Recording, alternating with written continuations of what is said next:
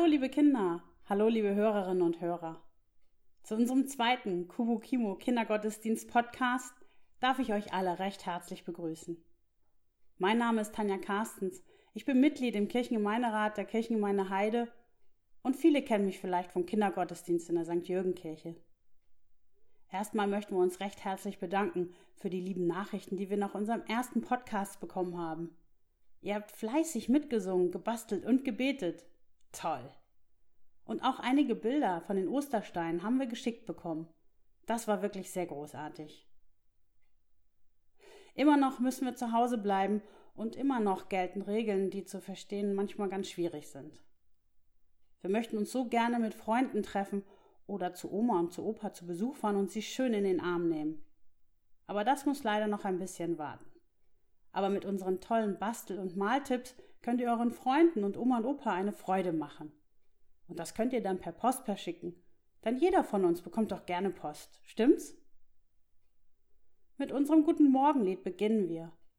Dann wird Christine Huck mit uns ein Gebet sprechen. Hanna Schulze hat uns tolle Bastel- und Maltipps mitgebracht. Und Solveig Könke erzählt uns eine schöne Geschichte aus der Kinderbibel. Wir haben ja wieder alle unseren Teil zu Hause aufgenommen und Steffi Spenn hat dann alles zu einem Kindergottesdienst zusammengeschnitten. Vielen Dank, ihr Lieben. Franz Spenn hat die schöne Musik gemacht und vielleicht können wir zum Ende alle zusammen, alle Vögel sind schon da singen und zwar so laut, dass ich euch bis hier zu mir hören kann. Nun wollen wir aber loslegen. Ich freue mich schon so auf euch. Los geht's! Lasst uns Gottesdienst feiern. Wir sind da und Gott ist da. Amen.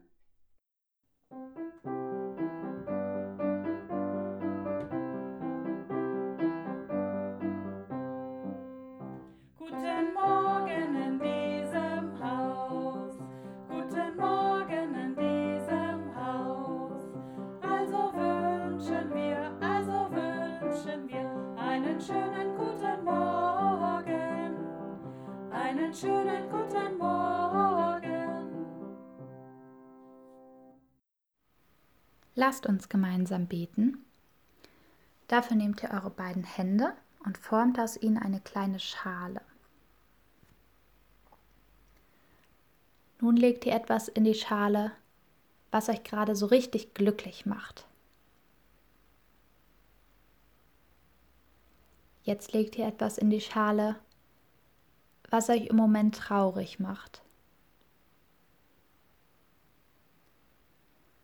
Und zum Schluss dürft ihr noch ein Geheimnis in eure Schale legen. Gott sieht alles an.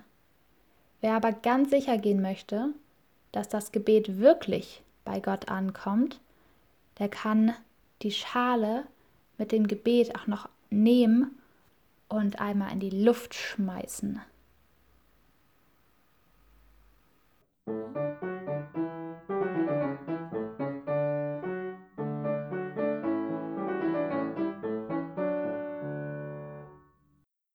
Hallo, meine Lieben.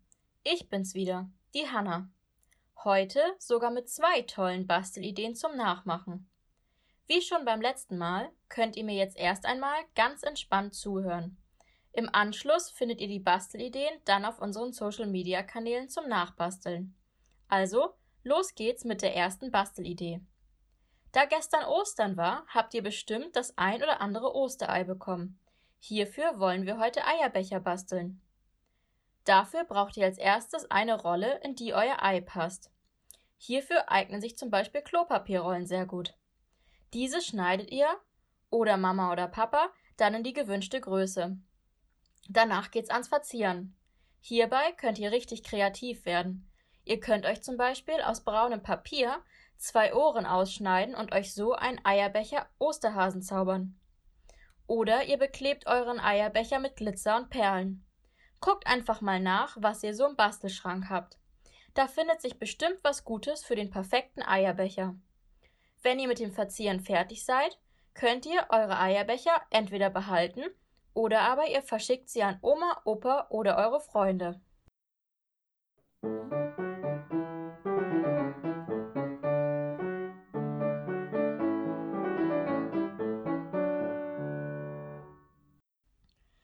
Bei unserer zweiten Bastelidee heute wird's bunt.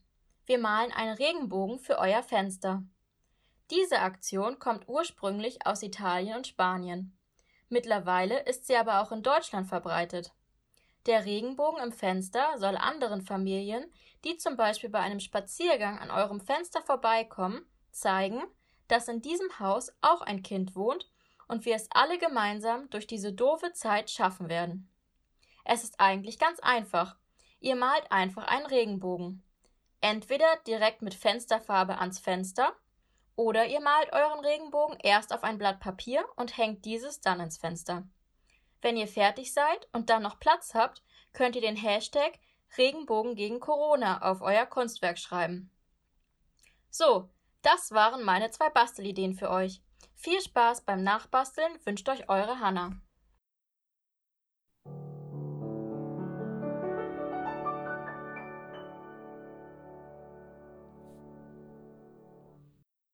Mit einer kleinen Geschichte möchte ich mit euch gemeinsam in der Zeit zurückreisen. Wir wollen miterleben, wie es den Jüngern wohl gegangen sein muss, nachdem Jesus am Kreuz gestorben ist und in seinem Steingrab zur Ruhe gelegt worden war. Wir könnten die Geschichte auch nennen Gottes wunderbare Überraschung oder die Auferstehung. Die Freunde von Jesus waren unendlich traurig. Sie dachten, sie würden ihren besten Freund nie wiedersehen. Wie hatte all das passieren können? War Jesus denn nicht der versprochene Retter, der König, den Gott schicken wollte? So hätte es doch nicht enden dürfen. Das stimmte. Aber wer hatte denn auch gesagt, dass die Geschichte hiermit schon zu Ende war? Am dritten Tag nach der Kreuzigung, kurz vor Sonnenaufgang, schickte Gott einen Engel vom Himmel. Als die Wachen, die das Grab bewachten, den Engel sahen, fielen sie vor Angst um. Der Engel rollte den schweren Stein zur Seite, setzte sich darauf und wartete. Beim ersten Morgenlicht kamen Maria Magdalena und einige andere Frauen zum Grab. Sie wollten den Körper von Jesus mit wohlriechenden Salben einbalsamieren. So war es damals üblich. Die Sonnenstrahlen blinkten durch die alten Olivenbäume und die Tautropfen auf dem Gras sahen darin aus wie winzige Tränen. Die Frauen gingen leise den steinigen Pfad entlang, bis sie vor dem Grab standen. Und da sahen sie etwas Seltsames. Und du weißt schon was. Das Grab war offen. Sie spähten vorsichtig in die dunkle Höhle hinein. Jesus Körper war fort. War der Leichnam gestohlen worden? Befand er sich noch hier in der Nähe? Die Frauen hörten ein leises Geräusch, was sie herumfahren ließ. Ein großer, hell leuchtender Mann war da, dessen Kleider aussahen, als wären sie aus hellen Blitzen gemacht. Ihr braucht keine Angst zu haben, sagte er. Doch sie konnten nicht anders. Sie mussten vor Angst sogar schreien. Das, was sie sahen, war der Engel, der Engel, der dort gewartet hatte, weil er wusste, dass die Frauen kommen würden. Er fragte, was macht ihr hier? Dieses ist ein Grab, und Gräber sind für tote Leute. Warum sucht ihr in einem Grab nach einem Lebenden? Jesus ist nicht hier, Gott hat ihn wieder lebendig gemacht. Verwirrt schauten die Frauen einander an, dann machten ihre Herzen einen Freudensprung, und aus der Trauer und der Angst wurde ein großes Lachen und eine große Hoffnung. Sie liefen den ganzen Weg entlang zu dem Ort, wo die Jünger sich zu diesem Zeitpunkt versteckt hielten, aus Angst, dass man sie in Verbindung bringen könnte mit Jesus und aus Traurigkeit, weil sie ihn so sehr vermissten. Die Frauen hatten das Haus kaum erreicht, da schrien sie ihre Neuigkeiten schon heraus. Jesus, er lebt, sein Leichnam ist nicht mehr in dem Grab. Am Grab war ein Engel und er hat gesagt, Jesus lebt. Ihr müsst es euch selbst ansehen. Die Jünger starrten die Frauen an. Also, ihr nehmt eure Trauer um Jesus wirklich zu sehr zu Herzen. Deshalb redet ihr wohl wer. Petrus aber wollte sich selbst überzeugen, was es mit dieser Nachricht auf sich hatte, und er eilte zur Grabhöhle hinauf und fand dort, wie beschrieben, nur die Leinentücher, in die Jesus einst eingewickelt gewesen war. Doch was sollte Petrus davon halten? Machte Gott wirklich alles Traurige wieder gut? War er sogar stärker als der Tod? Sie werden es nicht glauben, wenn ich's ihnen erzähle, dachte Petrus, und da hatte er recht.